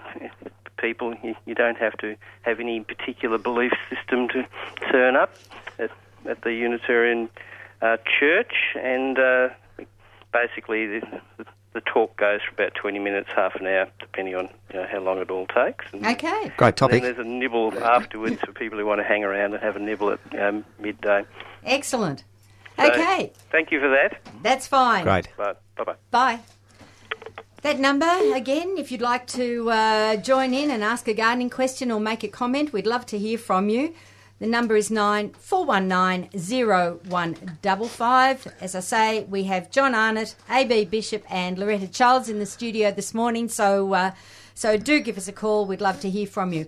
Which reminds me that I should mention that uh, after today, we only have uh, two more Sundays left for you to tune into the 3CR Gardening Show because then, of course, we are taking our well-earned break that we take every Christmas. Um, most of us get rather tired by the end of the year, getting up in in my case, getting up at five thirty on a Sunday morning. But um, yes, we will be taking a break, uh, as I say, after uh, the next two Sundays, and we won't be back until the very first Sunday in February. So uh, we will be taking a break over over January. So uh, if you want to get in and ask a question. Um, you've only got two more Sundays to do it, or of course this morning, and that number again is nine four one nine zero one double five. Pam, I- hope you don't mind me asking this, but, but we were at a uh, we're, we're planning our Botanic Gardens conference for late for next year. Yes. and the theme is volunteering. Ah, Um, and we thought, who might we ask to come in come in and talk about the volunteering from a volunteering perspective? And I immediately thought of Pam. whether you'd be so, I'm, I'm putting you on the spot. Whether you'd be interested in coming to the Botanic Garden conference. How long have you been doing three CR? oh, I think I um, I started roughly in about nineteen eighty eight. 1988. Yes. Okay. That that wasn't all. No, That no. hasn't been just gardening show though. I, Okay. I started uh, uh, when when 3CR was really in its infancy. True. Um, yeah. So Okay. uh, Yeah. I'm part of the walls. so that's hundreds and hundreds of shows. Have you Yes. kept a log? No. No. No. What a shame. so I, ha- I have got a lot of um, uh, early recordings of. Uh, I used to do a Friday morning show, which was like a magazine Okay. format. Um, so I have got a few early recordings of uh, some of the more interesting programs. We had some interesting guests on Yep. that. But um, yeah, I've, I've now been doing the gardening show for a long, long time as well. So yeah. yes. So th- and and that's I mean the three CR wouldn't survive without its Oh, without its absolutely. I not. mean, apart the- from apart from um, you know a couple of uh, paid uh, staff, it's the whole station is run on volunteers, Yeah. and w- there's just no way we could run without no, volunteers. it, it's a Yep. splendid thing, isn't it? Yeah. Yeah. Oh, but look, half of Australia runs on volunteers, Yeah, John. that's I true, mean, it's amazing how generous people are with their time. Absolutely. But the thing is, as a volunteer, it's not what you're giving; it's what you gain from from doing it. It really is. I mean. The number of wonderful people I've met over the years, and I'm including everyone here in the studio, Yeah. and and and my volunteer, my trusty volunteer out on the phones. Yep. Um, but you know, really, you you you're meeting such incredible people, and of course, all of us here are giving up our times, and and you all do it, you know, on, on a fairly regular basis. So it's just It's enriching, isn't it? it's, it's very enriching. enriching. and you Yeah. learn so much. Yeah, yeah, that's right. Just, Yeah, just often you're surrounded by other experts, or if you're not an expert in that particular field, there will be an expert to show you what to do, and Yep. so you, yeah, you're learning so much the whole time. yeah, And of course, I, I should include in in that um, our listeners Yeah. because we, we learn. It's it's a. I always say it's it's an exchange of ideas. Indeed. Um, particularly with Talkback because we, we learn from all our listeners. Yeah. They'll ring in, and many of them um, are expert uh, gardeners Yeah, yeah. Um, in many facets, and, and we gain so much with that exchange. I'll talk to you about our March um, Botanic Gardens Network meeting on volunteering. We'd love you to come along Really and putting speak. you on the spot here. he is, isn't he? Publicly and all. So, so, John, with the volunteering, are you hope, hoping to encourage more volunteers to Cranbourne? Is that the idea? Yeah, uh, not necessarily. This is across the, the Botanic Gardens network, Sure, so yeah. so all the Victorian Botanic Gardens get together, and we try and have a theme for, for the meeting. So the, the the theme is the changing face of volunteering. Yeah. Um, so we're going to get someone from Volunteering Australia to talk about um, exactly that topic, but to have a look at, at a number of case studies of people that are active volunteers or the challenges of managing volunteers from a from an agency perspective, and you know all things around um, volunteers working in gardening. We're we're doing this at um, we're holding the meeting at uh, the Werribee Mansion. Oh, right. And they have got the most incredible program. I don't know if you've spoken to anyone on air, um, James Brincat or any of those no, people. no, I haven't. They've they've engaged the local Karen community, so Burmese uh, refugee community. Uh, the, the Karen people are magnificent horticulturist gardeners, and there was a big community of Karen people living in in Werribee, but, but they were living in little boxes. So agricultural people, farm farm people, Yes. horticulturists who who were sort of boxed in, and there were all sorts of social issues and things like that a big community of Karen people, and uh, a number of years ago there was a, a, a garden, a community garden put aside for the Karen people to, to garden, Fantastic. to get, to get out of doors and get their hands into the soil, a little bit like the Basil Natoli Yes. thing all those years ago. Yes. Um, same, same, same, but different. And um, that program of the Karen people actually having a, a kitchen garden, a community garden, has just blossomed. And um, the parterre garden there, the, the, the rose garden, o- f- f- most of, of that heritage garden is now being actively managed by the Karen Wow. people. So, that, so it's just incredibly successful Wow. program. All sorts of wonderful social outcomes. Yes. Um, but that old heritage landscape that was looking a bit tired up until maybe, Mm. or quite quite recently, is just looking so beautifully tended um, because of this volunteer program, which is so active down there. And this is it's a ex- ripper of a program. This is exactly the benefits we've seen come out of community gardens, John. Yep. Because um, it, you know it empowers people, and Indeed. and so many of them. Um, a lot of them don't have much English. Um, Yep. You know, they they they're as you say shut away in their little boxes, or in the case of the community gardens on Melbourne's public housing estates, they're shut away in their little high-rise High-rise. flat. Yep. And um, it gets them out into the garden. It Yep. gets them communicating with their neighbours. Absolutely. It gives them the chance to socialise. Yep. You know, even at night time, they'll come down, they'll share food. Yep. Um, they'll they'll share gardening tips. You know, the it's just fantastic. It is, and the children come down with the mums into the garden, and sometimes the dads into Yep. the gardens, and they then learn some of the gardening skills, Yep. and and they'll share seeds and plants. Exactly. And and and, and sharing their their own heritages. Absolutely. And it's it's just a wonderful thing, and I hear this story time and time again, and I'm delighted that it's now taken place down at Werribee yeah, as well. it's a ripper of a program. Yeah, fantastic. It's exactly what what you've said is exactly what's happening down there. All there's just so many benefits associated with this Oh, with this gosh, program. yes. It's Yes. it's a ripper. Brilliant. Yeah, good. Yeah, fantastic. Now, you, you've been talking conferences. You've mentioned uh, briefly in passing that you've just been to one. I've been up at the Australian Plant Society conference in in Canberra. The, um, every two years, the the, the national body uh, get together, and this year it was in, in Canberra, and Angus came and uh, delivered the Swaby lecture, which was really really terrific. He did a fantastic job of that. Um, it's a great conference, a really nice format. It was. Um, uh, talks in the morning and then the in the eve- afternoons. Sorry, we'd go and visit gardens. So we went to the National Arboretum and the Botanic Gardens, and, a, and a, we went to a, an old stock route and had a look at wildflowers, and it was a really terrific conference. Yeah, Fantastic. really terrific conference. Yes. Um, the, though the Australian Plant Society groups, uh, I mean, the wealth of knowledge associated with those with those groups. I mean, amateur groups in, in the main, Oh, yes. um, but extraordinarily knowledgeable people and, and passionate and committed to, Mm. To to the cause. They are the true believers when it comes to us to the Australian plant world. Now, you used to be a member of the Yarra Yarra group, didn't Well, you? Well, I am still a member, but um, I had a slight. Um, my calendars clashed. Let me say, with um, well, I thought they clashed with the nights that um, the, the plant meetings were on. But uh, yeah, I have to agree with you, John.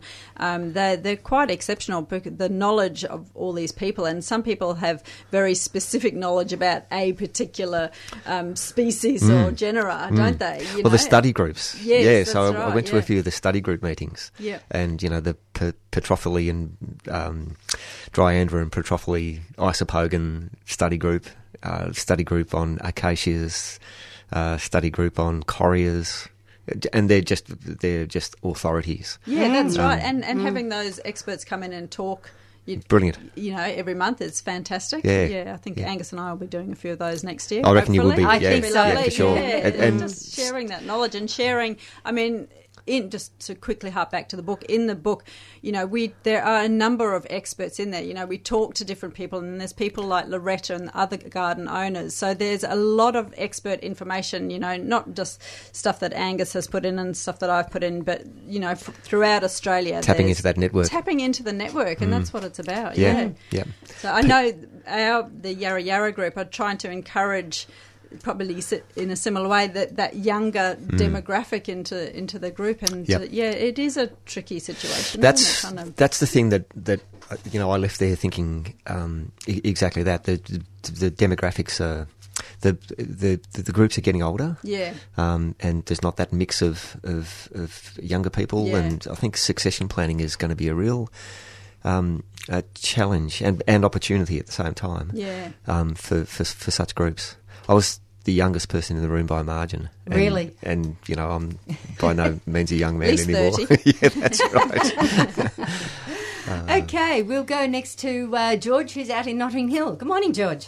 Oh, good morning. I was hoping you might be able to help me with a problem I'm having with um, a couple of grafted eucalypts. They're the uh, Graftmasters Nullarbor Lime and Nullarbor Rose. Um, they're in probably to the second year, maybe about a metre high, and they tend to get new growth coming up. And once it gets to about the second or third set of leaves, it tends to silver up and die off, and very few of the new shoots, if you like, tend to make it through. Um, the older leaves still seem to be hanging on, but I'm just sort of wondering what might be going on with them. Um, we've got fairly heavy clay soil, which I've tried uh, to improve a bit with um, native, um, good quality native um, mixes in, and also watered in with sort of uh, native osmocote and have um, used the native osmocote as well on the surface. Um, but I, I was just sort of wondering whether with um, coming through winter, fairly damp soil or whatever might cause that dying off of the new growth at all. Yeah, I mean, I'm just having a look at it. It's a it's a hybrid between a couple of you know Western Australian you know arid land species. Yeah. Um, so that those Drainage, phys- those drainage, physical drainage. conditions, yeah, yeah, those physical c- conditions are going to be a, a, a challenge. And I guess that's one of the reasons that they put them onto a graft is Yeah. to you know increase resilience. Um, air movement, you got good air movement around, good light. Um, good air movement. Uh, one of them's got uh, pretty much the full day of sun. The other's got a bit less, but they're both sort of behaving in a similar manner. Um, What But height they're- are they, oh, George? they're probably just round a metre. You know. Around a metre? Yeah, they're, they're coming into the second year now, I think. Okay, so so you, they've been in, in the ground for two years and they've just been slowly going backwards, have they? Um, oh, I wouldn't say going backwards so much. They just sort of they, they tend to put on the growth, but then most of it sort of just slowly turns silver and then um, dies off. And um, yeah, the older the older leaves generally seem to be hanging on. It's just the new growth. Uh, the tips seem to dry up. Hmm, I, I'm just wondering if it is a drainage issue. Sounds like it. Yeah, it does. Yeah, it does sound like it. You haven't noticed any insect or No, disease? No. There, there is a bit of. like. I mean, on the label it does say in wet conditions that the leaves tend to get that sort of, you know, a few black spots and what on them, which is true. But I wouldn't say the whole sort of shrub's covered in it. It it, it sort of looks like it's trying, but there's something just not quite to its liking. So yeah. It, it'll have something to do with the root system for for sure. I would think. Um, you know, active root systems are the are the, the trick with those um, with those deserty species, and you know the um, you know maybe um, a little bit of liquid seaweed or something like that, just to stimulate a little bit of root activity, might be good. Did you mound them? I didn't actually hear that part of the conversation, Um, George. one one of them is sort of um, slightly raised. It should have reasonable drainage. The other one, I would say, is probably more susceptible to not having had brilliant drainage. But I, I did make an effort to really maybe dig down, um, you know, 400 mil or so and try and break up the soil. And I think at Yeah. the time, I mean, we've had a lot. I mean, this garden's probably getting on to 20, 25 years old, and we've had various attempts at uh, trying to keep it native, and some do well, some don't. Um, I, I, I learned something recently. I mean, you never ever stop learning No, you in, in, don't. in horticulture, but I learned something which was, which was absolutely a f like a fundamental that I've been planting incorrectly for my entire life when when it comes to tree planting. Because I, I, I I did what you've just described there, and you know, dig a big hole, oversized hole, and then and then backfilled it. Oh, this is the whole bed I've actually dug over. But, Oh, okay. But, but then again, it might have set up a situation where you've got the top 400 mil is fairly free draining, and then below that there's like a barrier. That's like. exactly right. So Yes. you've created a large pot in effect. A Uh, sump. Or a sump. Yeah. Yep. But um, yeah, yeah, I suppose I'll, I'll have to keep an eye on that, and I might just try straight Seasol rather than the because I think there's now power feed native which I've been using on it, but I'm, I'm just wondering it wouldn't have been over fertilised by any chance. And- or- Uh, look, possibly. I mean, the the idea is that um, uh, something to stimulate the root system without necessarily putting a lot of nutrient into the into the soil. Mm, no, fair. I'd be thinking about digging them up and mounding them. Yeah. Digging them up. Yeah, Oh, okay. What time of year would be best for that? Probably autumn. Autumn. Yeah, Yes. autumn, winter. Yeah. Okay. Look, um, the other thing I don't know if you've got a moment. Um, I've on my fifth attempt at trying to grow one of the red wattles. I think it's Scarlet Blaze or something. Oh Yes. yes. Yep. Um, first one I looked after really well, grew very quickly, but then the wind got to it and broke it. Um, That's yeah. That's that's common. yeah. Then uh, the next one, I think I might have overwatered. then the one after that, I tried not watering very much, and that didn't do too well. uh, now, I, I mean, I really like the plant. That's a good thing. Now I've planted one in a more sheltered area. Um, I watered it in well when I first put it in, but it, it's just sort of sitting there uh, and not doing a lot. So I'm just sort of wondering the philosophy of, you know, with the new trees like that, are they best left to their own devices, or should I still be watering it? Um, Definitely should be established watering it. Yep. They they the Leprosa do like um, good drainage as well. Mm-hmm. So I'm hoping that's not the same issue that you've got there. oh, it's slightly better draining area that it's in. Uh, And oh, and a little bit protected as well because they do like a little bit of protection around them. Yep, um, it was the north wind that was really hammering them, so I've got it sort That- of um, partly sheltered behind a fence now, but it still gets good sun. So Yep. And I think the key to, to making a, a nice shaped scarlet blaze is use your secateurs. oh really? Yeah, yeah. They, they they can get they can kind of get leggy and um, but by giving them a, a, a you know a, it's almost like a structural prune. Yeah. Um, You know, tip lots of tip pruning to en- en- encourage a, bushy habit. I think it, it makes for a much better shaped okay. plant. Because um, one of the ones along the way broke halfway down, and then I tried pruning it back, but it grew out at a really funny angle and just Yeah. didn't look right. So I I just had to pull it out. But, Yeah. um, But yeah, in answer to your watering question, George, definitely establish watering it Yep. for a few months, especially over summer. Um, okay. you know, every every week, give it a you know nice deep water, just so that it establishes those uh, the new roots. And after that, you could cut back a bit. Yep. And if it is being overwatered, is there any sign on the leaf or whatever that will tell me that it's happened too much? Or...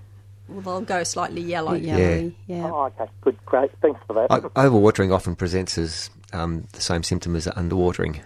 It's it's overwatering. What what happens with overwatering is that the, the, the root systems kind of rot off, and so there's not a lot of active root system. So it presents as water stress Yep, on, yep. on some occasions. Okay, great. Look, thanks for your help. Okay, good luck with that. Thank you. Okay, bye. Now, next up, we've got our good friend Roger Elliott online. Good morning, Roger. G'day, crew in there. Hello, hello. Hello, Rog. Morning. All right, now, you've got a man, Mr. Arnott, in there who's been talking about going to Canberra, but I don't think he's told you why he went. no, he hasn't. No, I haven't, Rog. No, so John was um, awarded the Professional Australian Plants Award Wow. at the conference. So that's a pretty good award, and so I thought I should ring in and so everybody knows. Absolutely. I've just been outed, Roger. what What's the award specifically for, Roger? It's for contribution with mainly Australian plants Yep. over uh, quite a lengthy time. The involvement and um, also mentorship and a whole range of things. Wonderful. So Well, you it's, definitely um, fit that category. Yeah, so it's a it's their top award for the Australian Plant Society. That's fantastic. Well, he didn't bring it in here and wave it around. So. it's, it's not very big. Uh, no, thanks, Roger. It was um, it, it, a, a really nice thing to, to, to pick up. Yeah, because he, he was nominated by the, the Victorian Australian Plants uh, Society group, so that's that was good. Excellent. Now, the, the other thing, you, John was talking, and oh, well, I think all of you are talking about just getting ideas for the Cranbourne Gardens master plan Yeah. Yes. coming up, and it's really in full swing. Um, one little thing, people do have trouble getting onto the website. Okay.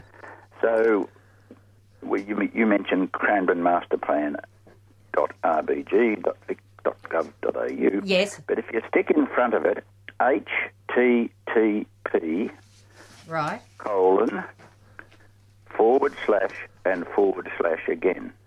Beauty. Okay. Um, and so I think what happened, it was designed in house and it's very good on your your own programs, but Yep. when people get outside, they do have a bit of trouble. Okay. But you can also get onto it by going to the Royal Botanic Gardens general website. Yep. Go to Cranbourne, and and you'll you'll find it there too. Okay, excellent. And uh, as John said, it'd be great for anybody and everybody to make comments, and doesn't matter what they are. You can even think of stuff, I, I think, even 50 years down the track. So Yep. it gets in the process, you know. There might be some, like I, I was at a meeting the other day, and of course, they're pretty keen to have a, a big conservatory at Melbourne. Well, why shouldn't they have one at Cranbourne? And and we could grow those top end native That's- plants, Rog. that's right, Yeah, John. That'd be good, And, wouldn't it? and you can grow a whole range of things. Yeah. So, yeah, and any ideas are well received. Brilliant. Perfect. All right, see ya. Okay, thanks, Roger. Thanks, Roger. Bye.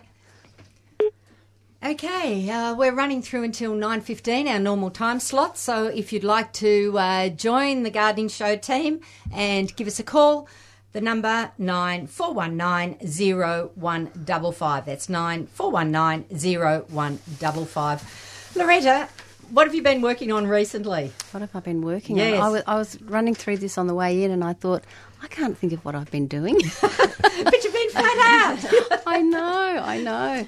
Uh, I've done a really nice little spot down in Burwood. We did a lovely little front garden there.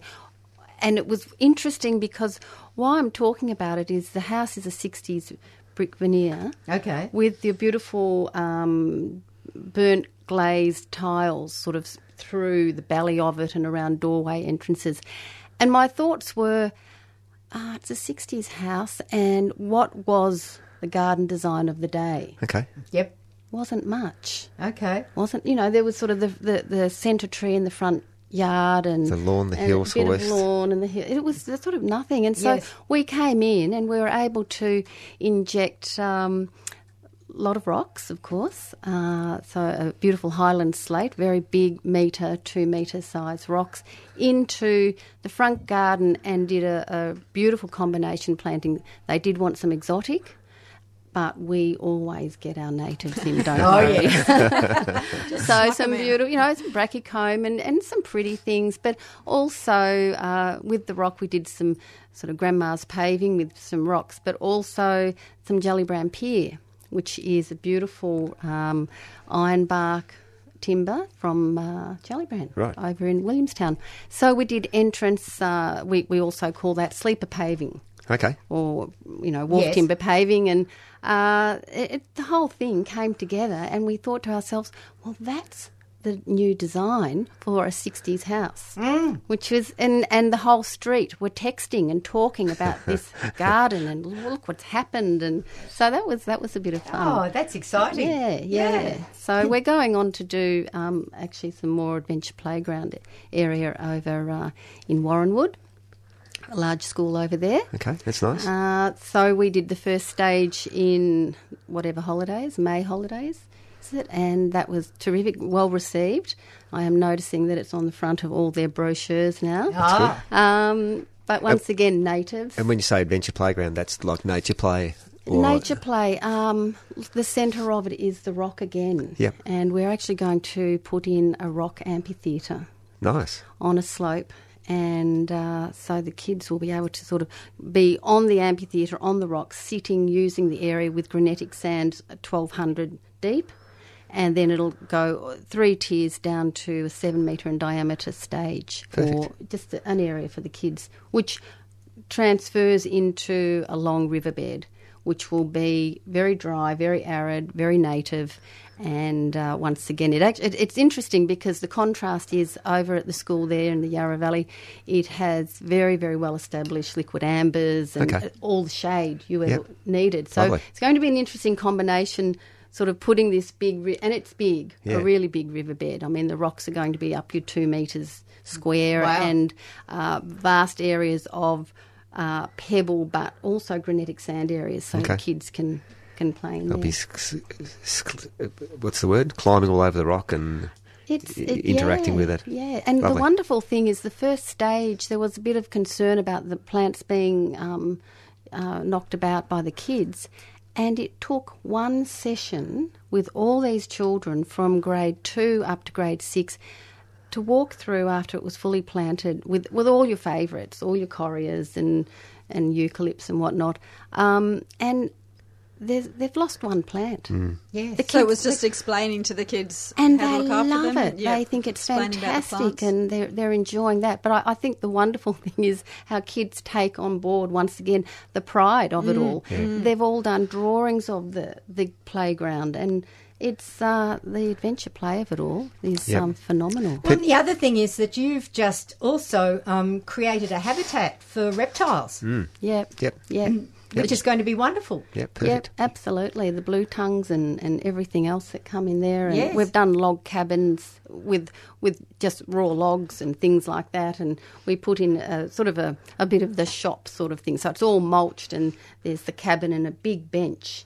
Really big bench. It's about four metres long and Nice. it's about 600 wide. And we loved it because the children got back in there after the holidays and we thought, oh, they, they play shops and this sort of thing. And no, no, they don't. It's their massage table. Grade four. Children of the future. the children of the future. They all, you know, two or three in, in, a, in a line, and they massage each other. Much better You can- idea. Much better idea. I wonder where they got that idea from. Oh, that's fantastic. That's amazing. That reminds me of that uh, the nature play garden outside the uh, Royal Children's Hospital. Oh, isn't How that except in- you, ha- John, you have to put that one swing. Yeah. That said that big Yeah, yeah. round swing. You have to put that down at Cranbourne. That's, I'll feed that in. That's, We should. We need one of those. yeah, absolutely. Isn't that a fantastic space? It's incredible. I, I was there. I had to actually drop someone off at a hospital, so I was just driving past during the week, and it was empty, and I was desperate to get in there. So um, uh, we went back on the weekend. Loretta and I went back on one weekend, and of course, there's 18 million Yeah. kids, and I was like, oh, "Damn, I've got to stand in line to go on the swing." but isn't it, fantastic that it's not sanitised? Oh, Oh, it's yeah. you know, fantastic. yeah. it's there's, there, there is a bit of challenge in that playground. Oh yeah, I mean, is. there's there's Yes. two meter high um, timbers for Yeah. them Yes. to, to clamber across, Yep. and Yes. you know the, the kids are doing it, and the parents are happily letting yeah, them do it. Well, it's not risk reward happily, and but- you know yeah, learning about all sorts of things. Oh gosh, yes. Yeah, it's tremendous. And the simplicity of, of what you can construct. I know looking at that, which we, we were very inspired with, although I'd sort of done the first stage of this with Julie King, um, my partner in crime. And uh, we, we had, we have a, one of the chaps is from up the country and he supplied us with all these huge logs, enormous logs, and we just put them in the ground as totems. Nice. And all they do, and they're planted around with grasses, and they run through them, and it's this. It's simple as that, It's Yes. yeah, isn't it? Just but to sort of beautiful.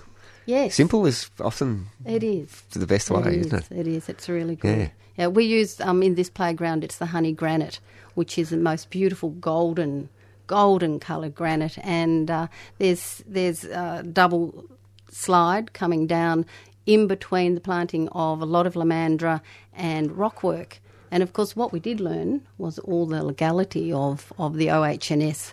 And doing the first stage now, we've got a bit of a, a hold on that. We've, Yeah, we're sort of understanding it. And it's a bit of a pain in the neck, um, but you can still get away with quite a lot Yeah. that i- is still adhering to those um, those things that we have to adhere to. Yeah, I, I, I, I did wonder with the City of Melbourne, the Return to Royal Park project. It's um, um, the risk assessments obviously were done, yes. Um, but there are there are some Yes. challenging bits Yeah. of, of kit in that. And and there's a differentiation between schools Of course. and public space. Of course. it's quite different Yeah. because Oh, yes. um, there are parents Yeah, at schools, Yep. and particularly at private schools who are paying lots of money, Yeah. and uh, so they're sort of if if um, Sonny falls over Yeah. and gets a grazed knee.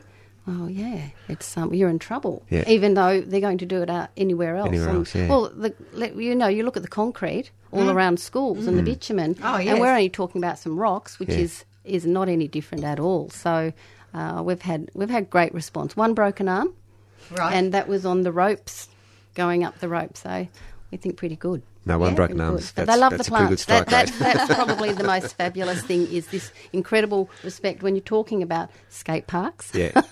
but uh, they just naturally uh, take pride in it. Yep. They in, incorporate their whole um, psyche around it. Really. It's that whole premise that if you value something, you're going to protect it. Yes. And if you understand it, you're potentially going to value it. Yep. Know, That's yeah. There's a it's a great thing. Yeah, getting kids in, interacting with Yeah. with nature Yeah. is uh, it's a noble pursuit. Good on you. Yeah. Nice Thank project. You. Thank you. Okay, we're going to uh, Elspeth next. Good morning, Elspeth. Good morning. Um, I'm just ringing to let you know that the Basket Makers of Victoria are having a stall, a Christmas stall at the atrium in Federation Square on Friday, this Friday the 11th from 10 till 3. All right. Um, we've been making baskets mainly out of natural materials, and I've been making some Christmas wreaths out of the eucalyptus caesia. Nice. There'll be some beautiful things, and you'll be buying them from the people who are making them. I hope someone's going to be actually demonstrating making, are they? I don't think so. Oh, that's a shame. Um, we've been having a workshop, a little workshop in Federation Square once a month, I think on a Monday, all through the year for a couple of hours where people have been able to learn different skills. All right. And they've been incredibly supported. It's been very busy. The last one that they held in November, I went to, and there were about 30 people there. Fantastic. Right. Just what's amazing. what sort of materials are you using for, for, for the basketing? Um, my favourite's poker. Uh, as in the red hot poker, Kniphofia? Yes. Yeah, okay. Yes. Um, poker. Oh, now you can put me on the spot. Oh, sorry. I've been doing a bit of that today. Um, cordyline. okay. Lots And- of strappy plants. Yeah. Yes. Any of the mat rushes, the lomandras and things Yes. like that? Yeah, great. Lots of people like those. Um, but Dracaena draco. Ah, wonderful. That's nice and fibrous. Um, some people have got their hands on some willow, Okay. uh, but all sorts of things. Lots of grasses, lots of woven things, some stitched. Some people make things out of old wire that they find. Lovely. Lots of scrounged materials that people throw out. And Elspeth, can you use similar techniques with a range of different materials? Oh, yes. Yeah, Yes. okay. It just depends on um, how pliable the material is, whether you would have to soak it for a short amount of time or a long amount, amount of time. The preparation just varies according to the material. Great. Fantastic. So, Elspeth, um, are these workshops going to be run again next year? They are. So, um, if people would be interested in going along to a workshop, um, how would they find out about it? Possibly the Basket Makers of Victoria website. Okay. Right. Can Um, you give I- that address out? It would be Basket Makers of Victoria Okay. Maybe just pop that in a Just search put engine. that in a yeah. search engine. search engine, or um, maybe after Christmas have a look at the Federation Square workshop because they will tell you about what's happening there and the, the workshops I think are listed, but I don't think we've worked out what we're offering next year yet. Oh, okay. Excellent. So I'd say Basket Makers of Victoria would be the workshop That'd be the go. Yep. Yeah. website to look at. Thank Wonderful. you. So Okay. This Friday from 10 till 3. Fantastic. Thank you so much. Thanks. Bye-bye. Bye bye. As I mentioned, we're running through until 9.15, so if you want to quickly jump on the phones and give us a call, we'd love to hear from you. That number is 9419 0155. You brought in a couple of things, AB, which we haven't spoken about. Well, I have, and yesterday it was so hot I went and jumped in the river, and uh, while I was there, that familiar minty smell came wafting through to me, and so I brought this in. It's um, a river mint, basically, which is Mentha australis. Fantastic. And um, if you can pass it round and just smell that beautiful Oh, minty smell, which re- is glorious, Yeah, it's it? really Yeah. nice. It's down- penny oh. royalish. Yes, it is. well, yeah, yeah, I think of pennyroyal when I think of the yeah, river mint. yeah, Mm, and um, it was interesting because I was looking up its distribution, and it's in. It has a really weird distribution. It's in every state except WA, Okay. but it goes right inland and right up into Northern Territory True. inland, which is to me is quite bizarre because you sort of I imagined it being in you know the shady, cooler areas, you know, along streams and rivers and Yes. whatnot, Yeah. because it grows right in the river. Yeah. um, you know, it's trailing down with the Well, current, which is lovely. river mint, yeah. exactly. And um, I mean, you can use it exactly like normal mint. It is. It is an edible an edible plant. So, um, and yeah, obviously would like very wet conditions, very moist conditions. Could keep it in a bog garden, something like that. And would you say that? Um, I mean, these things are always a great indicator of the health of our environment and our rivers and things as also. So I, I wonder. Um, well, the more vigorous it is, the healthier the river, or depending on where you are swimming on the yeah, Yarra. Well, just down at, Yeah. at my place in, Yeah. in Bend of Islands. Um, however, there's also this one, and I brought it in hoping one of you guys would be able to ID it because I. Um, a couple of years ago, I thought this was producing the smell, and it's um, it sort of almost looks like a big version of it of the um, river mint, but it's um, it has little white flowers and no smell at all, and that's also does that ring a bell within either of you? Any of you? So, um, yeah, that's just talking about the health of the River Loretta. I- Yes. I was just actually wondering if that was a weedy one because that is very vigorous down there, and um, yeah, I, I want to bring some up to the um, the pond. We've got a couple of ponds and baths, whatnot, holding water, and I want to bring them up. But yeah, not sure whether I should or not. Don't know. It's very succulent. It is. It yes. is, yes, it is. But um, because that's quite in abundance down there, and with these little white flowers, it's you know very easily spotted. But this little mint is the what you can smell when Yeah, you yeah. go down there. It's, Yes. it's not from that Yeah. plant. So that that may be needing um, movement. yeah, maybe yeah, yeah. I mean, yeah. thinking of your pond, which I know quite yeah, well.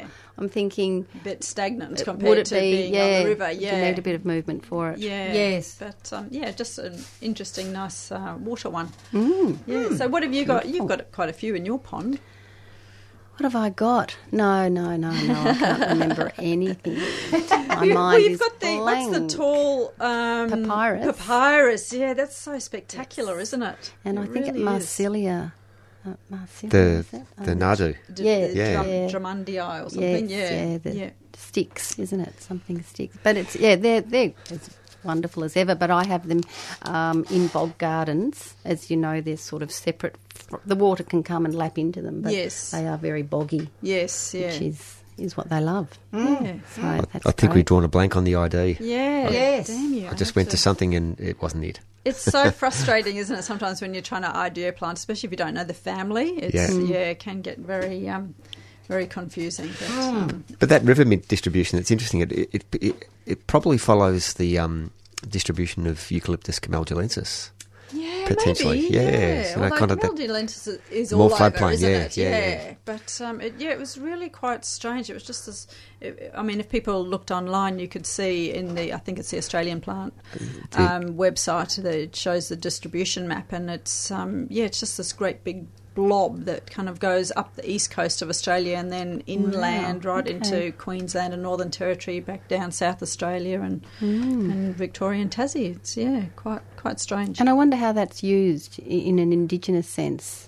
I- Um, I with- know it with was- food. Yeah, it was Mm. definitely definitely used um, as as a bush tucker food, and um, yeah, and I thought I'll start adding it to my smoothies. Yeah. Now I know nice. specifically which one it is. Yes. As well I wasn't yes, adding that other yeah. random random plant to the mix. Yeah. Yes. So at Cranbourne, what um, is there in the way of that uh, bush tucker side of things? Uh, there's, there's certainly um, uh, we've we've got a, a, a whole garden called the How To Garden, which is Yep. looking at um, in a in a design sense, it's it's looking like a produce garden, but it's just using Australian native plants. So we've got one particular garden that, that puts an emphasis on on, Okay. on that. Rightio. Um, and then there's obviously you know wild foods and Aboriginal plant Mm. use all dotted all the way through the garden. Yes, yes. Um, we're looking at developing a, a trail to that end. Okay. Um, but the how-to garden is kind of the concentration of that. So there's things in, in, in raised beds. So we've got river mint and we've got Yes. things like warrigal greens and a, a, a bunch of subtropical trees. You know, Yes. things like lemon aspen and Davidsonias and, and those those types of things. And, And the some of the some of the refugee, um, you, you know, inhabitants in the Cranbourne area, thinking once again outside of that sort of the uh, skaters. Yeah, yeah, yeah. but once again, wondering what that is in, in relation to the volunteer side of things and Look, there's all sorts of potential. I, Mm. I, I, I think I think the, the that um, Karen project at at, Mm. at, uh, at, at wherever it is inspirational, Yeah. and it does make you think about, you know, we've got Dandenong, which is you know pretty close to, Mm. to, to the Royal Botanic Gardens. Yeah, Yeah, strong Cranbourne migrant proximity area. And it huge. could just be a transport issue. I mean, if you Yep. ran a bus, Yep. you know, I don't know, once a week, once every two Yep. weeks or something like that, Yeah, for sure. they could find it would be very popular. Isn't Yeah. it interesting because you, it's sort of about the hub. Yeah, and, is and the the hub. hub being that something, so you might have that situation where you create the skate side of things. Well, those children very often are also not integrating with immigrants, refugees, and, and, and so, you know, to actually be able to do some blending of that sort. So they're understanding their environment, their nature, um, they're understanding, you know, people. Yeah, Which we've is really in- huge. increasingly we've been getting on weekends Afghani people coming through Yes. for the, the, the gardens. There's Yes. a, a burgeoning Afghani community in that southeast Mhm. corridor. Yeah. Um, you know that diversity is, is and of is course, wonderful. many of many of those people have come from farming backgrounds. Indeed. Yes. Yes. Yeah, yeah, yes. indeed. So there's a there's a there's a, a, a really good area there to tap Yes. into, I would imagine. It's- And there's a need. The, the, the, the need yes. up in Maroondah, the Maroondah Dam, up in the Yarra Valley there. Right. My son and um, daughter-in-law were there recently, and they've, they've been going there forever, but they said they hadn't been there for ages.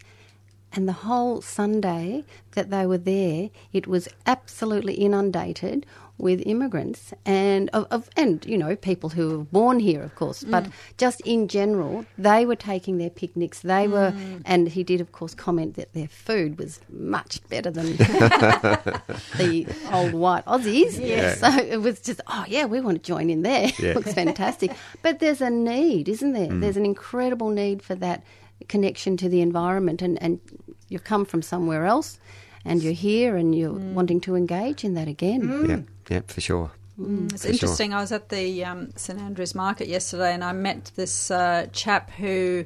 Uh, he actually has a second-hand bookstore, but he also um, has groups where he has some Aussies who've been here for a while and some immigrants, and so that everybody can get together and get the benefit of each other. And just, I was just actually thinking, wouldn't that be amazing having a couple of groups like that coming down to Wouldn't? Cranbourne Wouldn't and Absolutely. enjoying the picnic garden and exploring the Australia garden. Yeah, yeah, yeah. would be quite exceptional and just show, yeah, showing people um, what you've got down there, basically. And that's the fantastic opportunity that presents with our master plan is that we can engineer some, some of those physical opportunities for Yes, that for, for that to happen. Our woodland picnic area, I mean, it's working pretty well at the moment as a bit of a um, uh, uh, a play area, but f- wonderful opportunities for Mm. f- to diversify on that and actually do some of that, you know, quite challenging nature play and Yes, yeah. um, uh, yeah, Mm. there are lots and lots of opportunities for,